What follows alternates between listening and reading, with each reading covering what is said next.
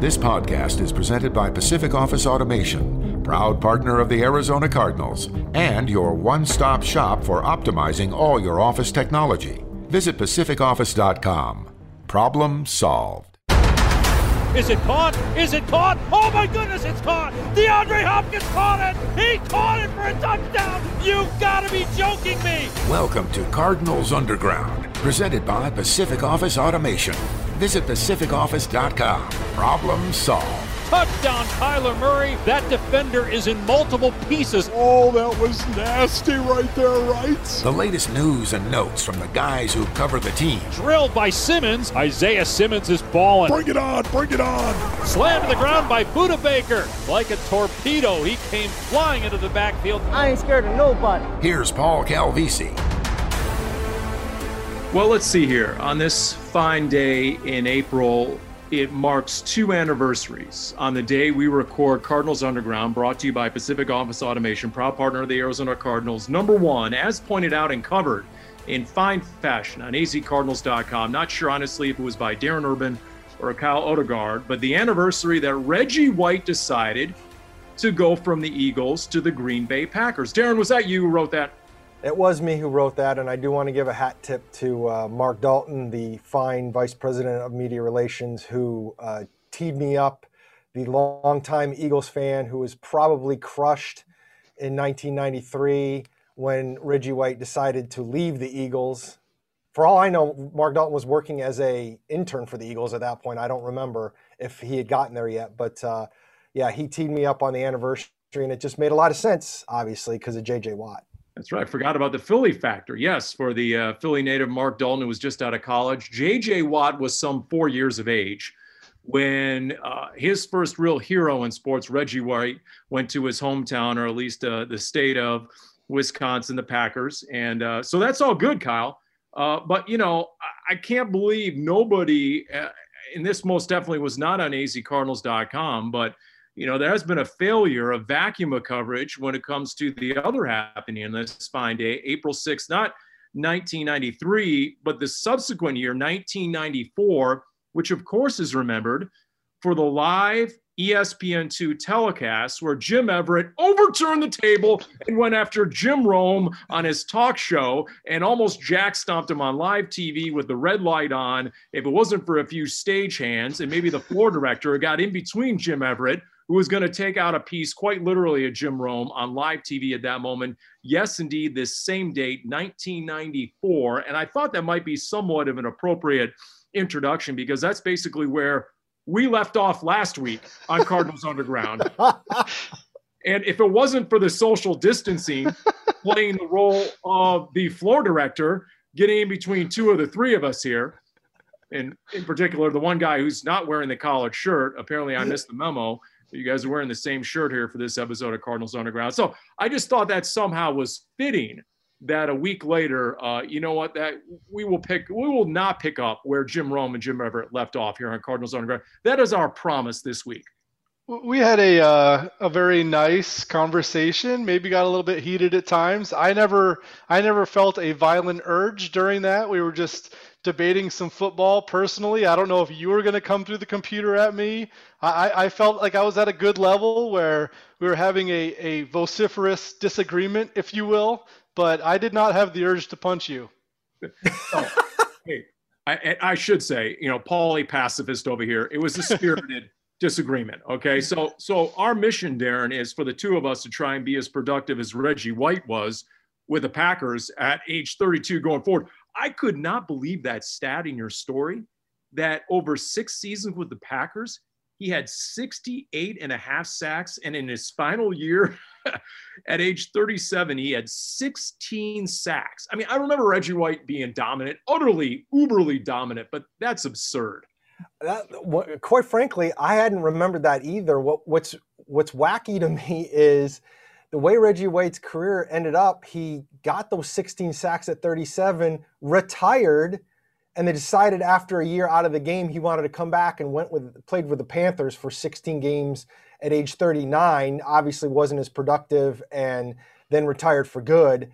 Um, but to have 16 sacks at 37, I mean, no wonder J.J. Watt sits there and says, I would love to have this second part of my career after age 32, like Reggie White, I knew Reggie White was great with the Packers, but you're right. Once I looked up the stats, I didn't realize he was that good. Uh, and quite frankly, if if uh, J.J. Watt at age 32 and beyond is able to have half the number of sacks Reggie White provided uh, for the Packers, if he can do that for the Cardinals, I, I think it would be well worth the move for the, the Cards and, and J.J. Watt. Yeah, there are two defensive players from that era that you talk to guys who played in that era. They speak with absolute reverence. Lawrence Taylor, Reggie White. Period. Those are just two guys from that era who was so ridiculously dominant. Here's the question, Kyle. All right, so JJ Watt basically was the beginning of the Cardinals offseason and the big, big, big splash, obviously. Are they done between now and the draft? Do you figure the Arizona Cardinals are done in free agency? Well, we're sitting here with what about three weeks to go. I, I, I could see them adding a piece or two. I mean, you look at where their cap room is.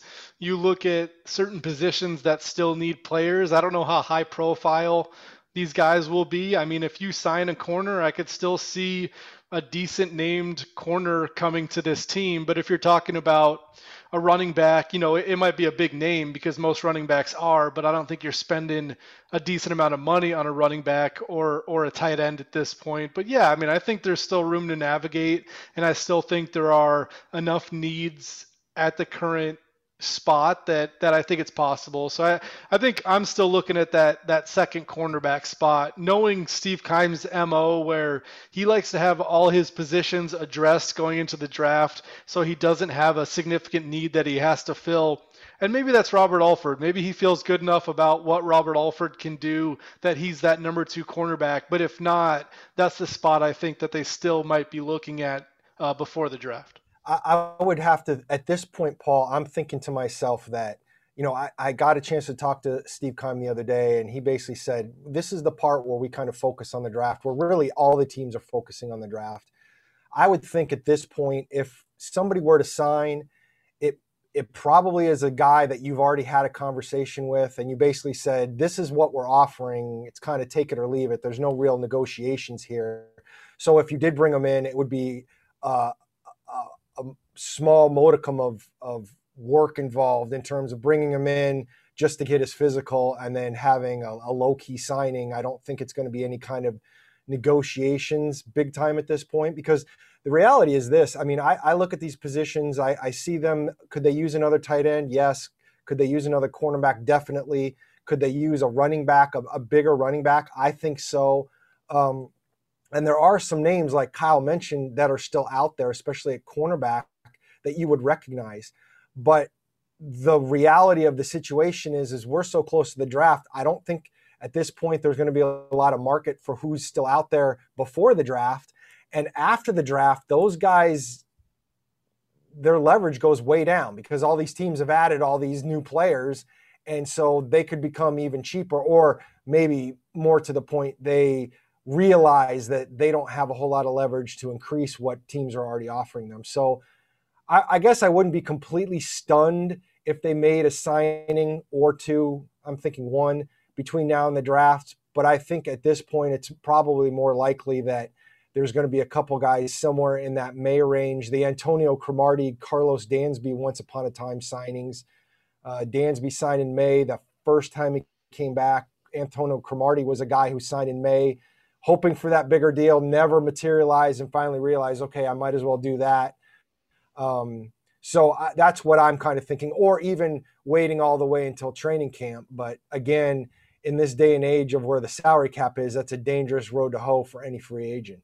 Hey, is it wrong for me to expect one more signing between now and the draft? Dare I say, we're owed one more signing between now and the draft? Did Steve Keim not say, and I quote, there could be an opportunity with a tight end, dot, dot, dot, in the next couple of weeks. Well, that was two weeks ago, basically, when he met the media.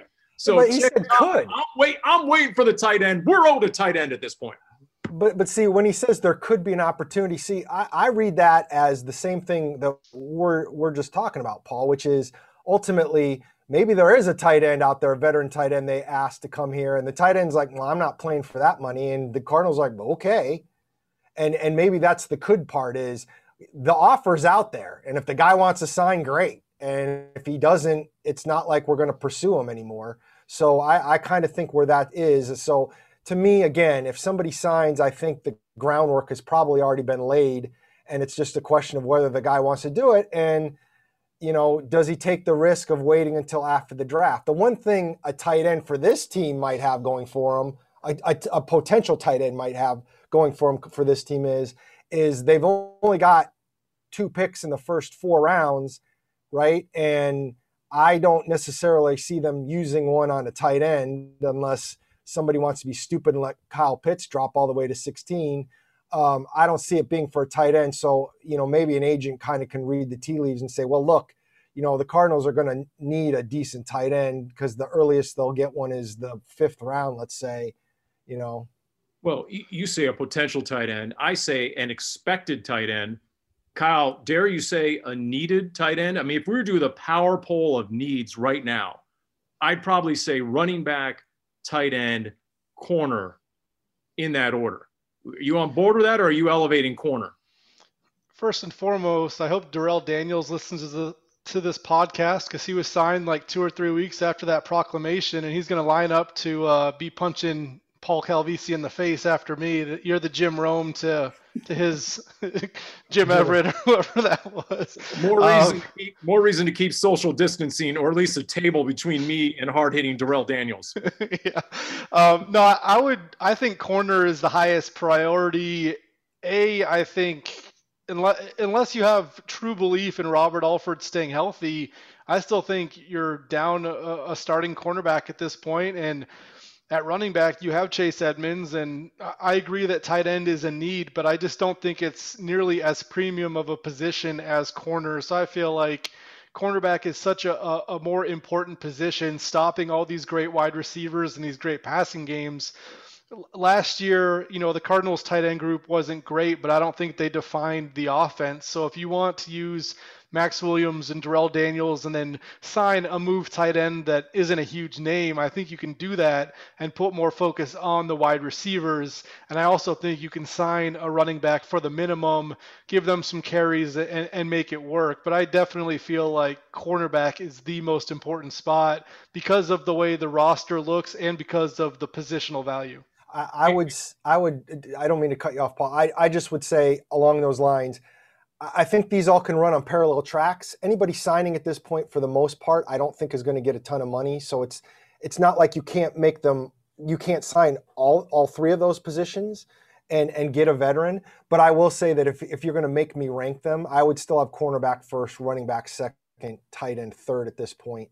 Um, but I do think again, I think by the time we get to training camp or even the off season here, if if there's some work on the field, I think ultimately there's a good chance, depending on how the draft goes, that they could sign a veteran at all three of those spots. You guys list your reasons to make corner the number one need right now. If they're going to have another signing between now and the draft or immediately thereafter, shouldn't we also include on that list of reasons to add a corner just the dependability factor on Robert Alford? Look, we all love Robert Alford, but he hasn't been there the last two years. And as good as he's looked during the offseason – and two years ago during camp, you there's no way you can look at the depth chart if you're Steve Keim and Cliff Kingsbury and count on Robert Alford. Can you? I, I, honestly, I mean, that's for the reason I think you have to sign another veteran proven corner. Yeah, I think from a skill standpoint, you believe in him because Steve Keim gave him a, a, good chunk of money two years ago, and each year they planned on him being the number two. But I agree with you, Paul. After two straight seasons of year ending injuries, and then I don't know if he's 32 or 33 at this point, but, but you're in your 30s, and obviously you kind of deteriorate physically after 27 years old is what they say scientifically. So I think, yeah, I mean, I think you would love to have him as your starting corner. And if he stays healthy, I think he can be that guy. But it's hard to count on him without a backup plan.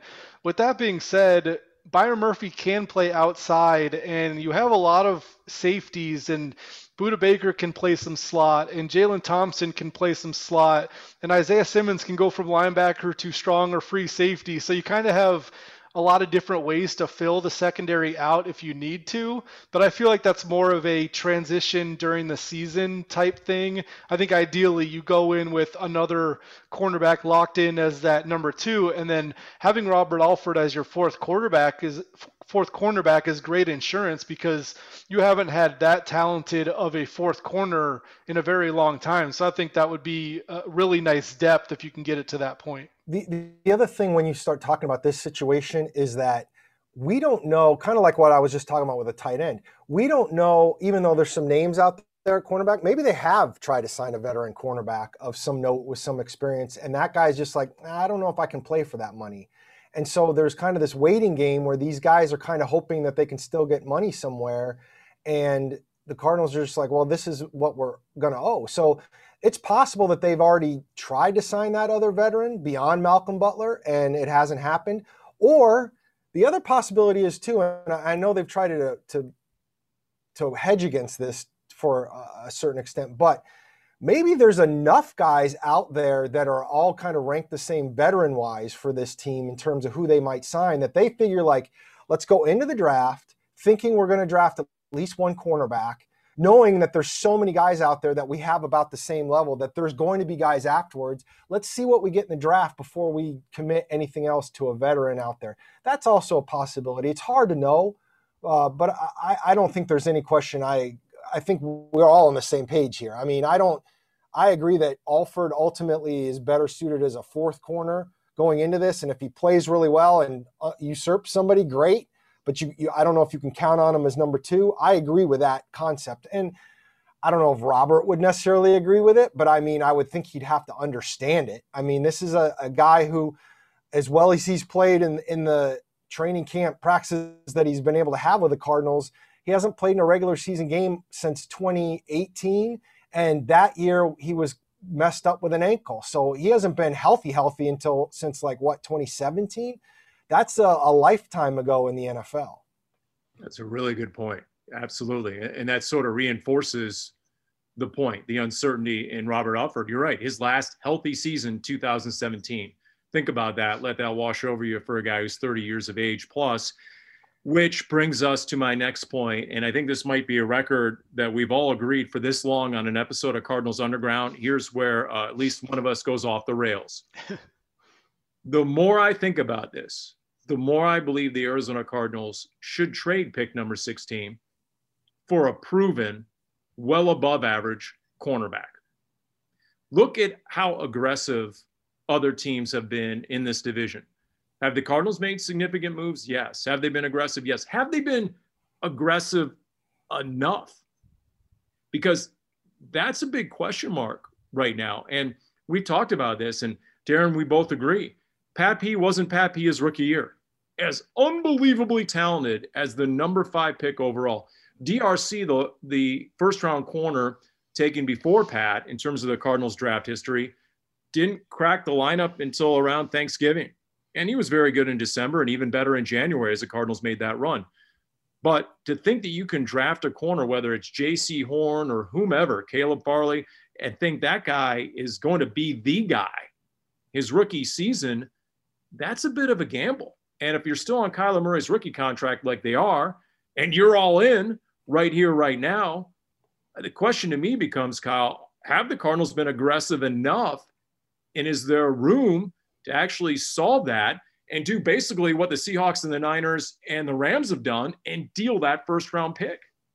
Seems pretty unlikely at this point. I think it's a dangerous game to trade first round picks for um, veteran players, especially depending on their contract situation. Like if you trade for a third year guy on his rookie contract that's a proven star and you get two or three years of below market value for him, then I get that. But if you're talking about trading right now for a Pro Bowler um, who's making already market value, that, that's tough because you're saying basically, I'm going to give up this first round pick and we're going to push in hard for this year. But if he's on his last year of his contract, for instance, then you got to either pay him next year or let him go. And you're looking at a one year rental. And I get it because first round picks can flame out. And sometimes you will get no no production at all from a first round pick.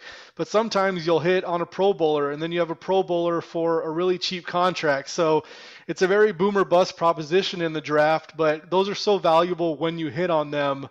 Uh, so I would be reticent to do it. I mean, I, I, think you still have to realize that you need young, cheap talent to build any sort of long term uh, foundation for a team. And knowing that, yeah, Kyler Murray is cheap right now but he's 23 or 24 years old and you want him to be your franchise quarterback for the next 10 years after that and you always want to have some good players around him and to do so you need to have draft picks. So i think if there's a slam dunk case and there's a guy who is below market on his contract still on his rookie deal or he's got a favorable veteran contract for two years maybe i'd consider it. But if it's an expiring deal or a guy already making market value i, I think i would probably pass on that I think the other thing too is, uh, and I, mentioned that I got a chance to talk to Steve Keim uh, last week, and it's funny because I felt a little seen because I know I've used these words myself on this podcast, but at one point uh, we were talking about the free agent signings and everything, and he's like, "Look," he goes, "I know," and I don't think he was necessarily referring to me because I know there's been some national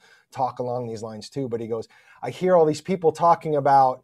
Going for it and pushing all our chips in. And he goes, I don't see it that way. I see it as we our team was had five wins and then had eight wins and didn't make the playoffs and wasn't good enough. So I'm trying to make this team good enough.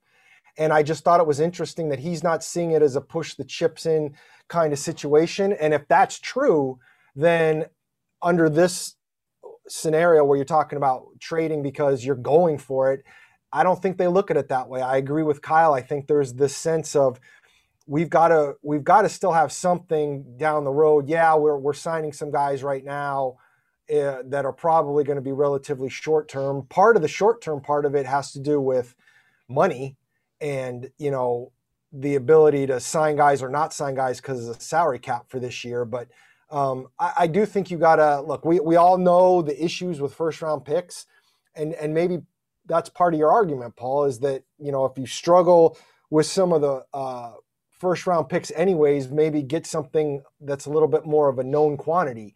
But I, I ultimately agree with Kyle. I think they're in a position where, especially with the way the roster is built now, not only do you have to find somebody in the first round this year that's going to give you something, maybe not as much this year, but in 2022 and 2023 and 2024 and you really need to hit on it. And i think this this pick not only do i think they wouldn't necessarily trade it away for a veteran but i think the pressure is pretty big that they get something really good with it. And it and it and that's more for the future than maybe necessarily 2021 you're right. That's exactly where i'm driving the known versus the unknown. And just the 50% hit rate really across the NFL on a lot of first round picks, as opposed to dealing that first round pick. And for example, I called up the eight Pro Bowl cornerbacks from this past season. Now, look, you're not getting Jalen Ramsey and you're not getting Tre'Davious White. I'm throwing those out right off the top. Uh, Xavier Howard of the Dolphins. What about Stephon Gilmore? Older, massive contract. Not sure. That's the other end of it. Not sure if that's number 16 might be paying too much for a Stephon Gilmore. But I don't know. Maybe the Ravens are in love with a guy and all of a sudden they want number 16 and they're saying, here's Marlon Humphrey. Saints have serious cap issues right now, still do. Marshon Lattimore for your number 16 pick overall. That's mighty tempting to me, Kyle, considering at number 16, mm, there, the degree of uncertainty there as to what you're getting, especially in the rookie year, is significant enough where to me, you have to consider that A, and then B, this is the only time in the history of Kyler Murray's contract you're going to be able to consider that at this point in the offseason. That's the other end of my point. Yeah, normally I would say slam slam the book shut. I'm not even having this conversation about trading a first round pick because it goes against everything philosophically I would do as a GM being an analytics guy. But I agree with you where if there was one year where they did it and it wouldn't surprise me, it would be this season or it could also be next season as well. But uh, I mean, we foreshadowed this going into free agency, like the Rodney Hudson trade was not a surprise at all to us because we knew they were probably going to be aggressive and getting JJ Watt and, and Malcolm Butler and AJ Green, like they, they might, I mean, Steve Keim might not be pushing all of his chips in, but he's certainly been more aggressive this offseason than he usually is. And I think that's a testament to where they are with Kyler Murray's rookie contract. So it certainly wouldn't stun me, especially if a Pro Bowl cornerback is available and you feel like that's the last missing piece for this roster, then it could happen. But I'm also looking at the NFC West, knowing that man, there's a lot of talent in this division, and you went eight and eight last year. You weren't ten and six or eleven and five, and you didn't win a playoff game type thing. So you have to really believe in your ability to go from eight and eight to a Super Bowl contender in the best division in football in order to really go all in like that and give up the first round pick. So it would be a gamble, but if any position makes sense. I totally agree. Uh, for a Pro Bowl cornerback would be the move. Let's face it. The only reason you would, don't want to slam the book right now and you want to agree with Paul is because you're trying to avoid fisticuffs. I think that's we've we've figured that out for the time being.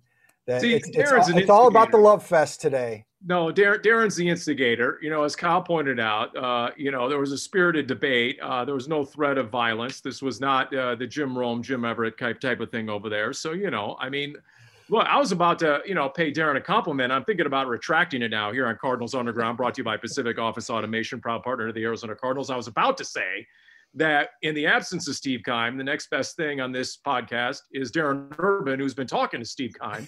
and here's my question. So you can role play here, Darren. Sure.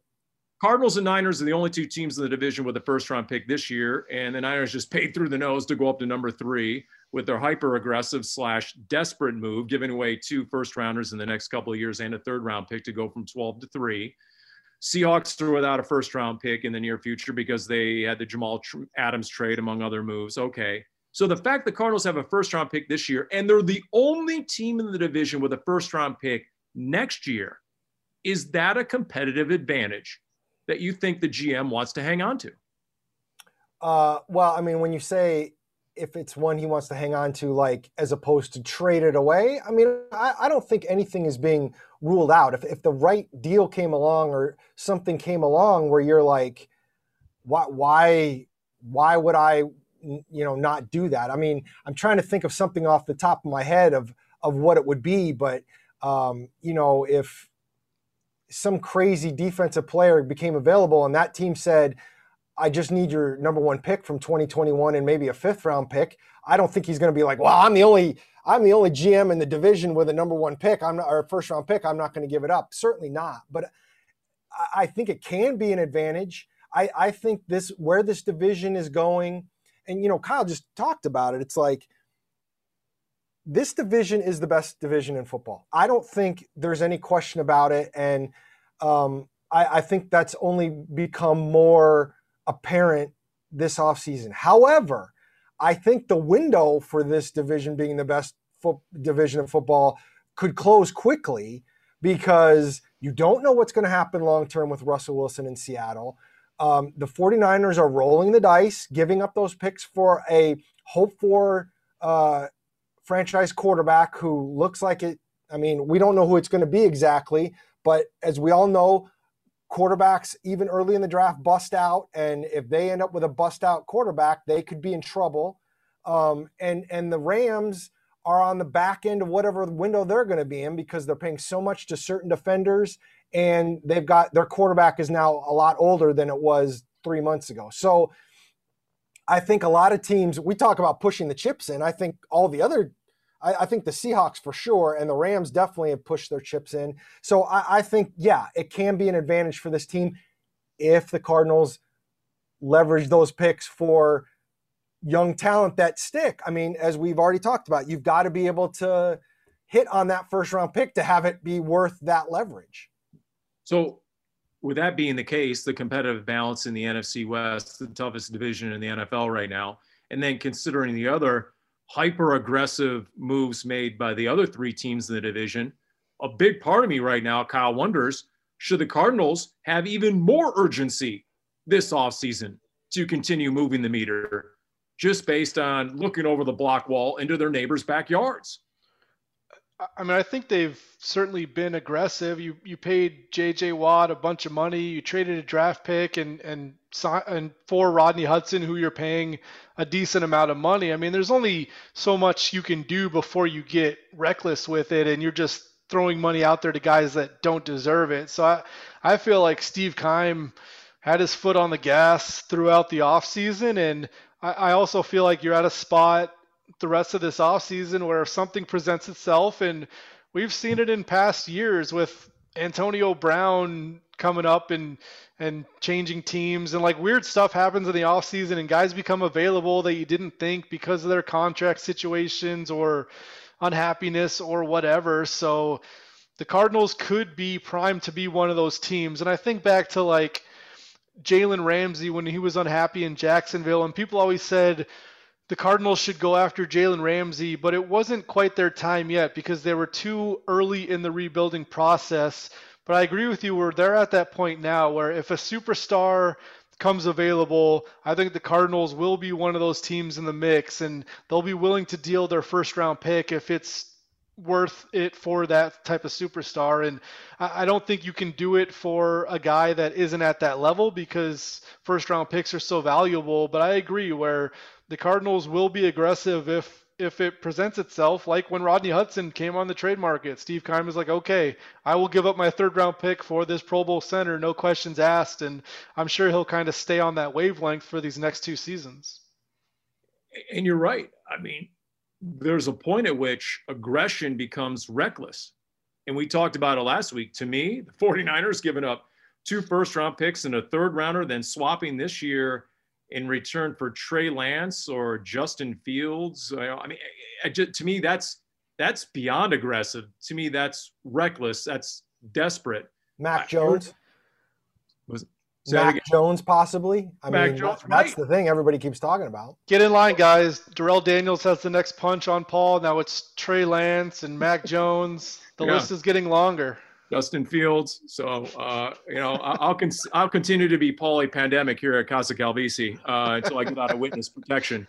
Put it that way. Till It's sort of like- it's sort of like the state of the stock market right now. You guys tell me if this is an apt comparison. The stock market's at all time highs. All these penny stocks are at all time highs. It's like the dot com era 20 years ago. Don't ask me how I lost money in Webvan. I still blame my buddies in the Silicon Valley. Google it up.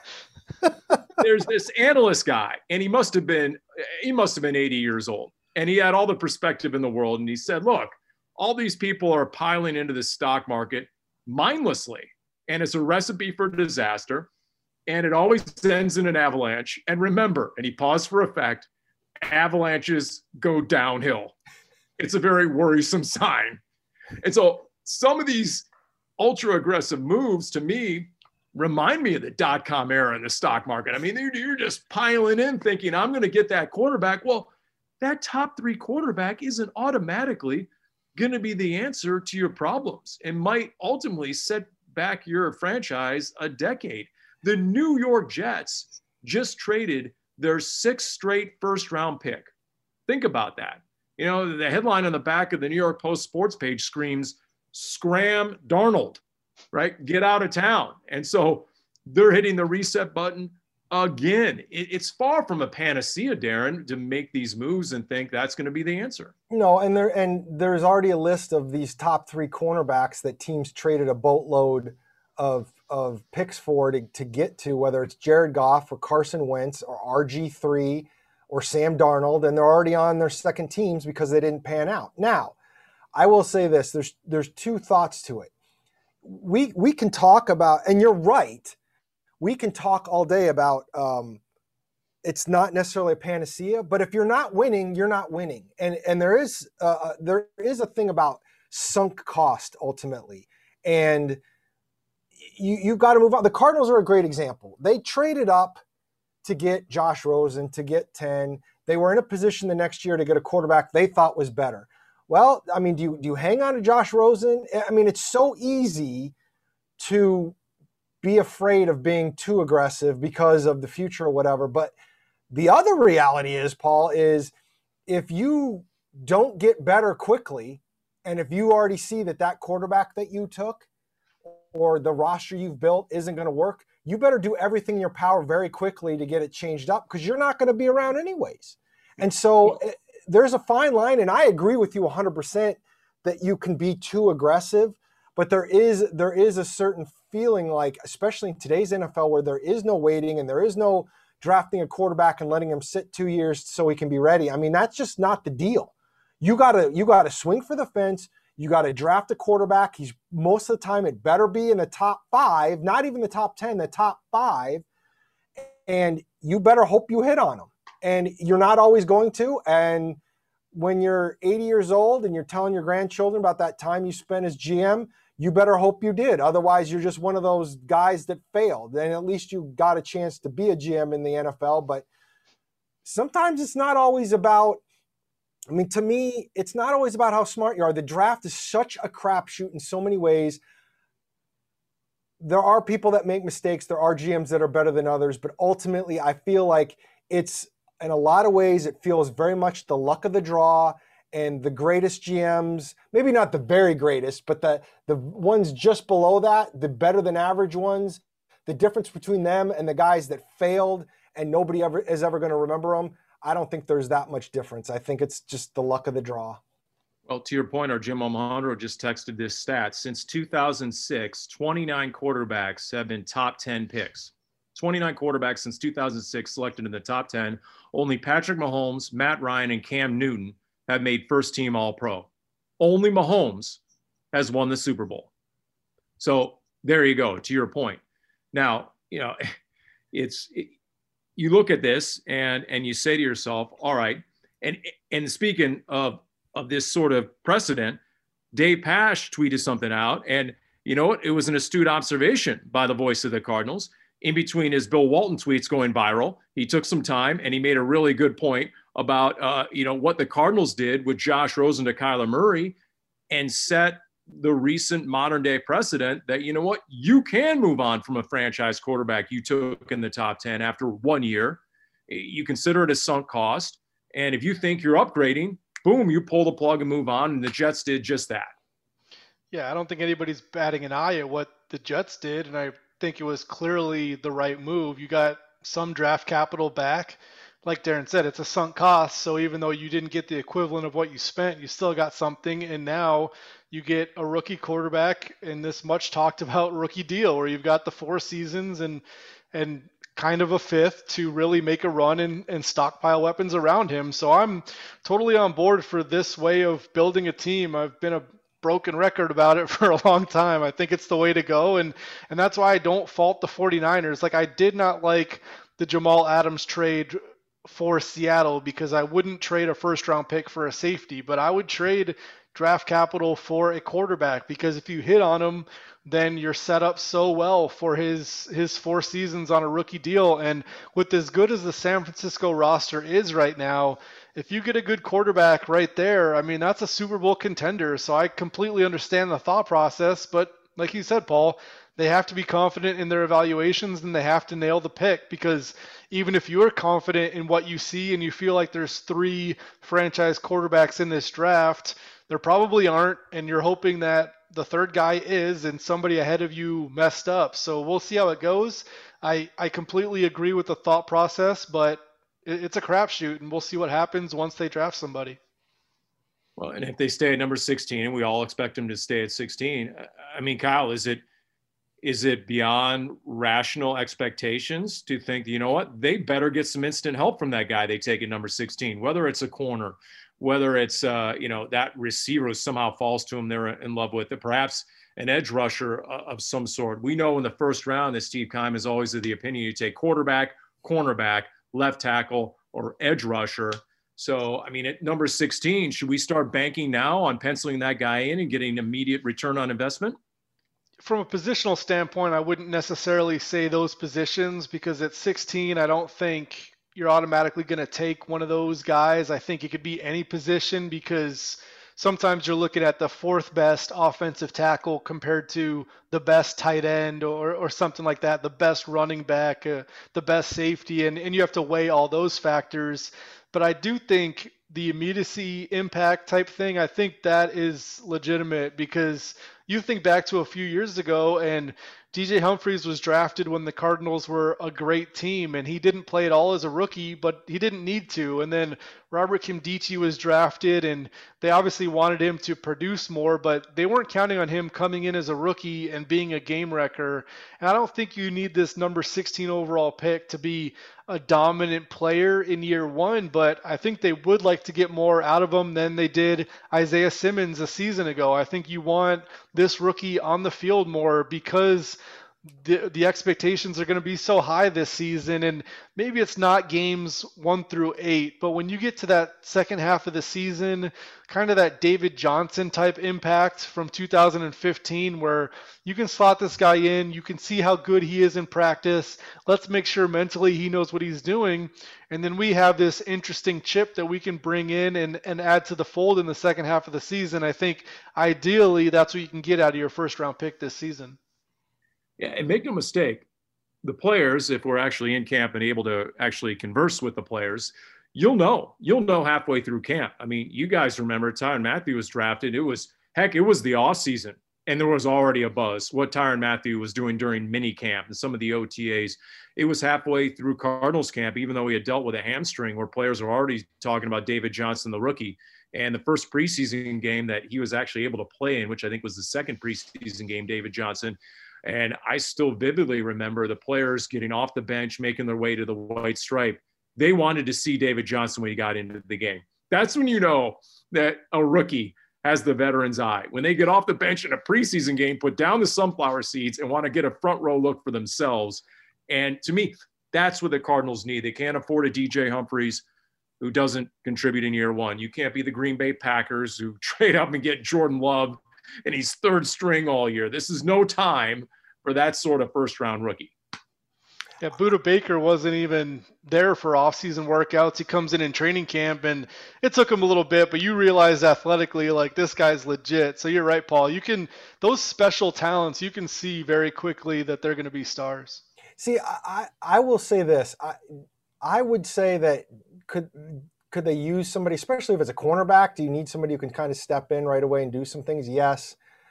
I, I hesitate when I say when you say uh, they can't afford it because ultimately, because I always think this around the draft class, and I know people get upset about the first round picks with this team and a lot of times, but I always think to myself as we're doing the draft coverage, and maybe this is this is just a personal issue with me, my get off my lawn moment. But I'm like, when we start talking about this team in training camp, um, like we're always going to talk about the first round pick because people are interested. But when we talk about the direction this team is going to end up this season, it's almost never the first round pick, even if he's going to play right away.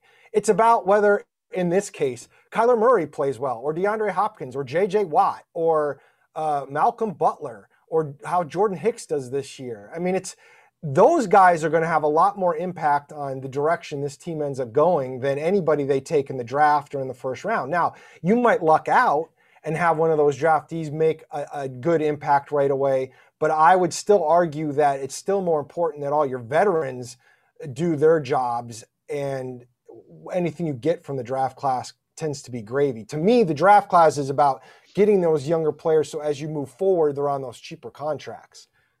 I guess I end up somewhere in between. Definitely not more vital than DeAndre Hopkins, J.J. Watt, Chandler Jones coming back. But I think in the NFC West, that first round pick has got to be more than gravy. You know, if you're in the NFC East, okay, maybe. But uh, I think there are expectations, rightfully so, and necessarily so, I, I, believe, with this number 16 pick, especially where they sit right now. And they do have at least two pretty big needs on that depth chart. Tight end you can mask and get away with, and you have Maxx Williams. But right now, to me, corner and running back, those are two areas you better have addressed by the time you get to mid-May. I, I no, I agree with that. But again, I it may or may not be the draft. I mean, the the thing that scares the bejesus out of me is if they get to 16 and they decide we have to have a cornerback, and then they take a cornerback who may or may not be any good. And even if you get a guy who's serviceable, for the next five, six years, I don't know if I want to spend the 16th pick on that. Well, guess what? The Cardinals did that 22 years ago when they took the Iowa corner, Tom Tommy Knight. Tommy Knight. Tommy Knight. Yep. And remember that? Ninth they overall. corner bad, and they reached. Yep. It was a reach back in the day. Yeah, they did he, it in uh, 2008. Um, was it 2008 or 2009 when they took Cody Brown, the pass rusher out of UConn? In yep. the second round, they needed a pass rusher so bad they way reached, and he was a complete washout. And and I've talked to people, and they've admitted they knew they were reaching when they took him, and they needed him so badly. And that's just and you can't you can't do that. I think a lot of it depends too on what position they take because you're right, Paul. If they take a running back and maybe it's at 16, maybe they trade down and, and into the 20s and, and take a running back. But if you take a running back in the first round, that guy is going to see a lot of playing time right off the bat. If it's a different position, especially if it's like offensive line, like last year, Josh Jones never really had a chance of of seeing the field even as a third round pick because of his position. But running back, tight end, if if Kyle Pitts does happen to fall, if one of those wide receivers happens to fall, if if you weren't counting on a Jaylen Waddle or whoever, a DeVonta Smith, but they're there and you want them, then I feel like yeah, it's. I, I agree with Paul. Like you're at this tipping point in roster building where you've got two years where it's very important to be competitive, and you do need more than gravy from that first round pick if it's at a position where you need some some extra help. So I think we'll see what they do and and what the position looks like. But I, I I, agree where this year feels like more so than in past years where if you can get an impact guy early, that could be important for 2021 and 2022. I, I just want to jump in here, Kyle, and I, I I really wish you wouldn't get our listeners all riled up because Kyle Pitts is not going to be there at 16. I'm willing to wager a large amount of money on it if I was actually somebody who would wager, which I never would do. Um, he's not. I was just gonna wait. I was just gonna bring that up because I thought it was conspicuous by the fact that both of you have mentioned over the course of Cardinals Underground, brought to you by Pacific Office Automation, proud partner of the Arizona Cardinals, out of nowhere, unprompted. Both of you have mentioned the possibility of Kyle Pitts falling to the Cardinals at number 16 uh, am I missing something? Are you guys reporting something? One of you just spent time talking to the GM at length. What am I supposed to discern from the fact you've both now dropped Kyle Pitts falling in the draft, uh, theoretically to the Cardinals? Kyle Pitts is unlikely to fall to number 16. And if you look at every skill player individually, uh, Ja'Marr Chase uh, is Jamar's first name. I think yeah. he's unlikely to drop to 16. DeVonta Smith unlikely to drop. But you talk about four pretty premium skill players, and look at how many quarterbacks are going to go in the top 10. So somebody's going to be at 16. Last year, we didn't think CeeDee yeah. Lamb and Jerry Jeudy were going to drop as far, far, as they did. And the year Johnny Manziel came out, people did not think the Cardinals could have taken Johnny Manziel if they wanted him, and they didn't want him and they didn't take him. But he fell. So, I, especially Kyle Pitts, he, he did so well at Pro Day. I'm sure he'll be gone, but when there's four premium skill players and you're at 16 and you know probably five quarterbacks are going to go ahead of you, I mean, start doing the math. There's going to be some player that drops and, and somebody's going to be available that you might not have thought. Isaiah Simmons last year, you guys didn't think he'd be at seven and, and he ended up there. all that, all that picked. being said, all that being said, I, while I did talk to Steve Keim and he did not mention any of the potential draftees at all, uh, we really didn't talk much about the draft per se. Um, I feel confident in saying the Cardinals would metaphorically, because I don't know how this how it works right now, but metaphorically at least run that card up to the podium as fast as humanly possible if Kyle Pitts was there at 16. I feel very confident in the, in saying that because they would have a needed tight end because they could use a dynamic pass catcher and and he's great. But I also say he's not going to be there so it is what it uh, is. And by the way, so we mentioned Maxx Williams. Uh, Darrell Daniels has also been dropped twice in this podcast. Is physically threatening Paulie Pencilneck. Okay, that's been duly noted, uh, and that's due in part because Dan Arnold has gone to Carolina, and uh, you know has been pointed out by our ohms as well. Uh, you know, uh, man, bless the Carolina radio announcers when all of a sudden you get the big chunk throw from Sam Darnold to Dan Arnold.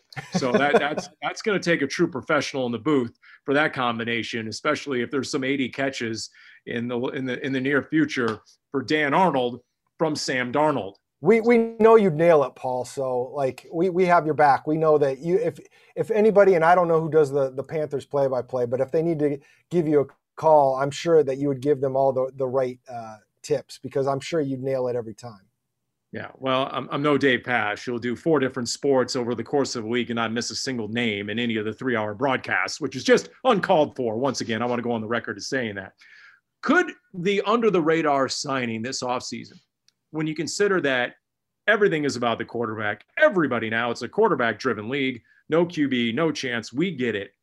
The guy the Cardinals signed, who's supposedly a really good quote mentor to quarterbacks, Colt McCoy could that be something uh, that maybe hasn't gotten enough attention, perhaps, Kyle, especially if they have a really good chemistry, both being Texas guys and they get along well? Because what I've read out in New York was Colt McCoy went a long way towards the development of Danny Dimes.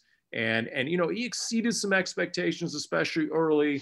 And if a Colt McCoy is there every step of the way with a Kyler Murray, um, I am curious how that relationship unfolds and just how beneficial it might be to Kyler in year three.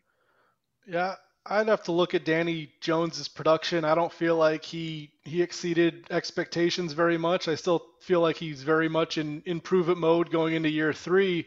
Uh, and I I'm not sure. I mean, it's nice to have a, a mentor in the quarterback room, but to me, I think the Colt McCoy signing is is more important because a, from what I've read, I think it might be a veteran minimum or, or a pretty low contract, and I think he can play. I mean, he's a he's a solid backup quarterback. Where if you're in a pinch and you're trying to win, say a regular season finale to make the playoffs, you feel good about this quarterback. So to me, that's the bigger deal. I don't put a lot of stock into uh, having a mentor in the quarterback room. I feel like Kyler Murray has to do a lot of that on his own. He is the person he is, and he's going to work hard if that's the type of player he is. And I don't think somebody telling you to do something will work because a lot of time it's the off season, and right now Kyler Murray does what he wants to do, and that's either training or not, and watching film or not. I mean, you can have people to prompt you, but I think you have to do it within yourself. So I think the the bigger value to me is having a guy like Colt McCoy because I think he's he's a solid backup quarterback who can get the job done on the field if you run into an injury and you didn't pay a premium for him. So that was kind of the question is would the Cardinals pay a decent amount of money for a backup quarterback who could win in a pinch? And I think they got the best of both worlds, where they didn't have to pay a high salary, a, a four or five million dollar mark for a backup quarterback, but I still think they got a guy who can come in and do the job if needed. I, I would tend to agree with you. Ultimately, this is first about having a backup quarterback you're comfortable with on the field. I, you know, I'm sure if we asked Cliff Kingsbury right now, he would say that Colt will have to battle Chris Streveler for that number two role, but I would expect Colt McCoy to win that ultimately on the field. And, you know, after that season finale went last year, you want a guy that can step in and potentially win you a game and probably play better than, not probably, play better than Streveler did last year. So ultimately, you, you do have all those things. I do think he can help in the room.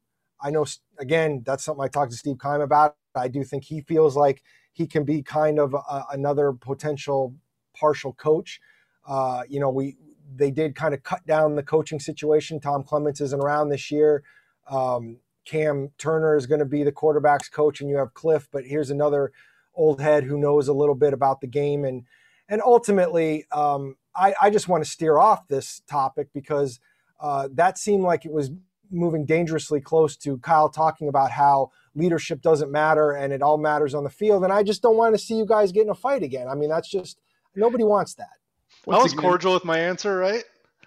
Once again, the, the instigator. Darren's turned into, he covered hockey once upon a time. He's the last guy on the bench, the goon, who now checks in when uh, all of a sudden you might be down a couple goals. You need somebody to instigate something and, you know, throw a punch, get the other team's uh, best player in the box, something like that. You know, set the so, hard uh, pick. I'm there to set the hard pick, Paul. That's right. That's right. So, hey, sometimes you get a backup quarterback because you want him just to be different and you want defenses to prepare for that guy every week, right? He's Cardinals different. don't need to do that they have Kyler Murray, who's you know come for the arms, stay for the legs, so they don't have to worry about that. So I, I just think they went for a guy who you're right, Kyle. The price was right. This ain't no Chase Daniel making eight million dollars to be the backup quarterback, some absurd salary. Uh, number two, they studied a lot of film on Colt McCoy getting ready for the Giants because if you remember, Danny Dimes wasn't a certainty to play, so they looked a lot of film at him. Obviously, they liked what they saw. And number three, and it might be number three in the power poll of reasons you sign him. You know, he is known as being a good mentor, and you figure the whole Texas connection, they'll get along. So, you know, as for my latest Fitz theory, thanks for asking, guys. As we wrap up this edition of Cardinals Underground, I got. I I know you guys. It, it's it's hard to believe. Um, you got nothing to. You got nothing this week. You're out I of theories. Out on theories, I've come full circle, and I've, I've run out of theories. This is more of a gut feel. At this point, on the anniversary of Reggie White signing with Green Bay and Jim Rome getting jack stopped by Jim Everett, as we speak, because these things happen in threes, I think Larry Fitzgerald feels like he still has something to prove. In that he has something to prove that he has something left. And I just have a feeling he's going to play this year. I, I, don't know where that comes from. I don't have sources. I most definitely have not talked to the GM. I'm just saying, I have a sinking feeling that deep down, Larry feels deep down. He's he feels like he can play and he's not going to hang him up till he's certain he has nothing left. And that isn't hasn't that time hasn't come yet. And so I, I don't know what the delay is. He's waiting for something. I'm not sure what exactly.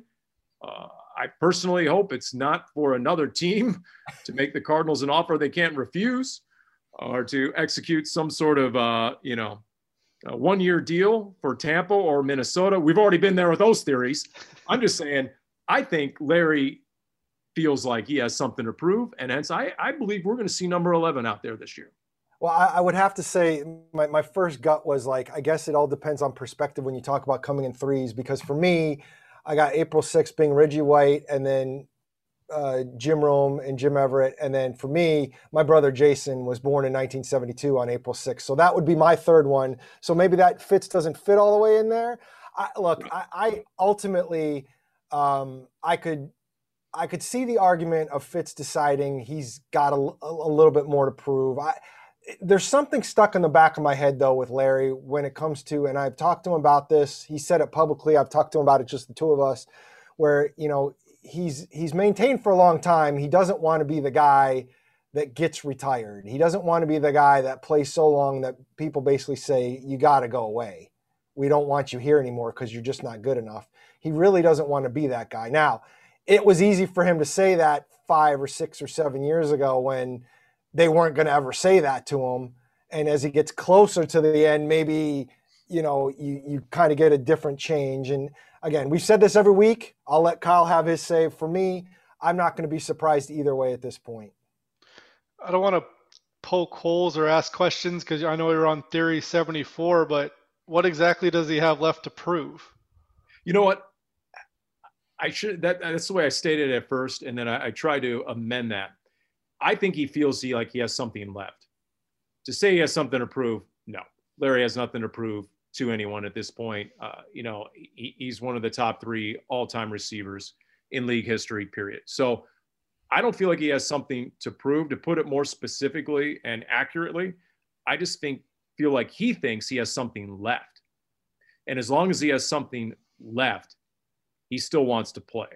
The question might be, as once again I formulate my own theories and thoughts on the fly, is that maybe he's wondering, am I going to get enough targets to actually prove that I have something left, to actually have an opportunity to display what I believe is still an ability to produce. But if he's not going to get the targets, if he's not a big part of the game plan, is he waiting for an opportunity where he's assured to a greater degree that he will get the targets I'm not sure. But yeah. if he does come back for the Arizona Cardinals, I think my personal fear is he could still have something left, and we never know it because he just wouldn't be that big a part of the game plan and or get enough targets to show us. Well, I, I think if Larry Fitzgerald has something left and and shows that throughout the offseason, knowing how much people want him to succeed in this organization, you're not going to keep him on the bench if you think he's one of your best receivers. So I, I don't really see that, but I I think at this point at his age, I think we have to deal with the reality of seeing the way Christian Kirk moves athletically compared to Larry Fitzgerald. I mean, Christian Kirk is a more dynamic player at this point. Larry has the better hands and the bigger frame and a better blocker, so he's got certain traits that still contribute to winning teams. But I, I agree where it's it's a lot trickier on how does he fit into this offense now that you've signed AJ Green. So I feel like the odds have decreased of him playing because of the machinations of the last couple months where if he decided in the first six weeks after the season I think it, it would have made a lot more sense for him to come back. But now I lean toward retirement because of all the questions when you look at the roster composition on offense and, and where he fits. And I, I don't think he has anything to prove yet to prove anymore. And he's not the type of guy that wants to hang on because he's got all these varied interests and he's he's part owner of the Suns who are having a great season and he could easily just slip into that role and and do that and travel. So I, he's not the guy that is just going to keep playing until they kick him out. So for all those reasons, that's the way I'm leaning. But I mean, we'll we'll see when he announces, if he announces at this point. But uh, still, still a big question mark in my mind. See, I should have just stayed on last week's theory that he's retired and he just hasn't announced it yet, yeah. and he may not. He may not officially announce it that we might find out just at some point he'll file the retirement papers and some source will leak it out of the NFL headquarters on Park Avenue. That's the only way we're going to find out is when those retirement papers get filed at the last possible moment so he doesn't lose a year on that five year window to, to, you know, get elected into the Hall of Fame. Well, maybe, maybe Paul, if you just insult him on this podcast, he can just join the line of people that want to punch you and then we'll, he'll come out of nowhere. you know what? I feel like I should leave it on a positive note. So, did, did, did, you guys and, and, you guys dropped AJ Green and targets? Did you see or hear on the Big Red Rage where Frosty Rucker, former Cardinal and former teammate AJ Green, the rookie year in Cincinnati, said, and I loosely quote, "Hey, if AJ Green gets enough targets with the Cardinals, he could easily be the NFL Comeback Player of the Year." Which I thought was interesting. And then somebody pointed out, well, that's already going to go to Chandler Jones. So there's always somebody on Twitter who's ready with a quick retort. I, I directed him to Darren's mailbag. AJ is an interesting case because we all know he was one of the best receivers in the NFL for such a long time. And like, I, I agree where we shouldn't just look at last season for a player because if you look at at outlier seasons, that's the one for AJ Green, where if you go back when he was healthy, he was still a dominant receiver. So I understand the thought process of him having a down season as he bounced back from injury and he can get back to that level. But he's also 33 years old, so I could see that it wouldn't happen because he's just um, falling off a little bit athletically. And we'll see how he looks in training camp, and, and, and I could see either scenario developing. But if if that happens, I think that completely raises the ceiling for this offense, where you know you've got DeAndre Hopkins and if you've got a, a legitimately healthy and talented AJ Green on the other side, I think that's a big deal offensively because right now it's it's similar to what they had last year, where you've got DeAndre Hopkins, and then who's going to step up? And I think that question is going to persist until we see AJ Green and see if he is that same player of old. What's intriguing to me on AJ Green is the analytics said the same thing that Steve Keim said about AJ Green. That when you look at his targets, a ridiculously low percentage were considered catchable.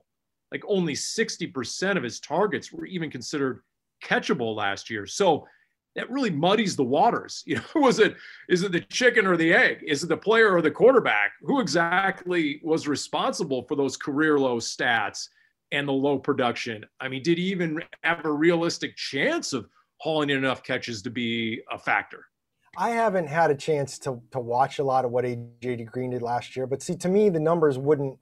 It's easy to look at the numbers, but it's not the numbers that I would be looking at at this point. It would be the what he was doing otherwise, even when he was running his routes, but when the balls were catchable, was he hanging on to them?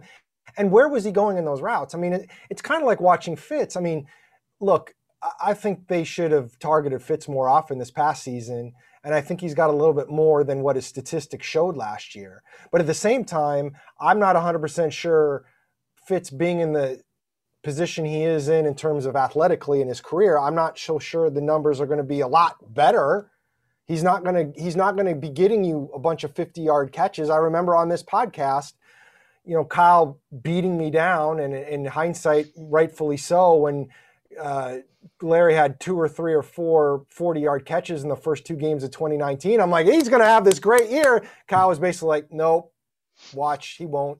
And he didn't have another one. And he, you know, he, his production trailed off kind of drastically as 2019 went on. And I mean, that's part of the issue too. This is just me. This is just an offhand observation because I remember talking about that as well. He had as many chunk catches or 30, 40 plus yard catches those first few games of 2019 as he had had the last three years combined. But at the same time, he, there were very few targets chunk throws to Larry. There just weren't. And, and then and they also dried up, did they not, Kyle? The rest of 2019, not only was he not making those catches, but they weren't throwing him those routes. See, there weren't even any attempts to hit him beyond 15, 20 yards. And I think you may have been accidental that those actually hit because it was Kyler Murray being a rookie, trying to scan the field, trying to figure out where to throw it, taking some time. I mean, how long does it take Larry Fitzgerald to get 40 yards down the field? It's not the, the quickest route in the world, and he probably just kept on going scramble drill wise. And you look at when the Cardinals offense is rolling now, Cliff Kingsbury wants to do precision, quick passes. It's not a bunch of deep shots unless it's DeAndre Hopkins one on one down the sideline. But I mean, Christian Kirk obviously had some, but this is just not um, Larry Fitzgerald's game anymore. And eh, AJ Green, what kind of what kind of usage is he going to have? And uh, I get what you're saying about the the catchable percentage, but another analytic said he didn't. He was one of the worst in the NFL at separation against cornerbacks. And to me, it's important to get separated from cornerbacks, even if you've got a good catch radius and good hands. I think you need to get away from those defenders. Can AJ Green get back to what he used to be? So I feel like that signing is the most high variance of them all, where he could he, he could be done and then you have a below average wide receiver who you paid a little bit too much to and the offense is going to have some trouble beyond DeAndre Hopkins or he bounces back and you have this maybe pro bowl level or a little bit less than but still an above average receiver on the other side and that opens up the whole offense. So I think AJ Green and his ability is going to be such a key to the Cardinals offense next season. I think that's one of the main storylines is how he looks because we know DeAndre Hopkins. We have a good idea on what Christian Kirk is going to give you, even though he's changing positions. He's a he's a, a solid receiver, maybe not a, a standout, but a solid guy. But what is AJ Green at this point in his career? To me, it's a huge storyline. We, we've got to get better at the whole. Hey, let's wrap this up with like two more comments, and then we end up going ten more minutes. That's right. That's right. I mean, you know, I mean, who's the guy who's about to give yet another anecdote? Because here's what here's a recollection. I'm going to tell you guys. I want to let you in on something. Okay. People can stop at any time. It's a you, podcast. You you told us about the signed football already. 2000. Oh, that's right. I forgot about that. There's the AJ Green signed football right at my disposal. Thank you for asking once again. Um, late in the first half, 2019, the opener, the debut of Kyler Murray and the head coach Cliff Kingsbury. Remember the joke later about how I was really regretting buying that house at halftime of the opener because the offense was so anemic and inept in that first half against the Lions before they made the comeback in the second half. I can tell you that as things were getting sideways into the second quarter, there were players coming to Kyler as he came off the field, basically grabbing him by the shoulder pads and saying, Look, when in doubt, throw it to 11. He will make plays for you. Because as we all know, he was scrambling around and was really just playing backyard football without a real knowledge of NFL defenses and or the playbook. We get that the adrenaline is flowing, and I can tell you, players are coming up to him repeatedly saying, "When in doubt, just throw it up for 11." So to your point, Kyle, you're right. It probably was a byproduct in hindsight of just a desperate rookie quarterback looking to unload the ball and, and try and advance it down the field. So especially especially in that Detroit game, those the, the two big catches he had in that. I mean, those were amazing catches by a, a then what 36 year old receiver. I mean, that was just crazy. So, all right, there you go. See, we did leave it on a positive note. So there you go. You know, mission accomplished. It took us uh, well over an hour, but we eventually got there on Cardinals Underground, brought to you by Pacific Office Automation.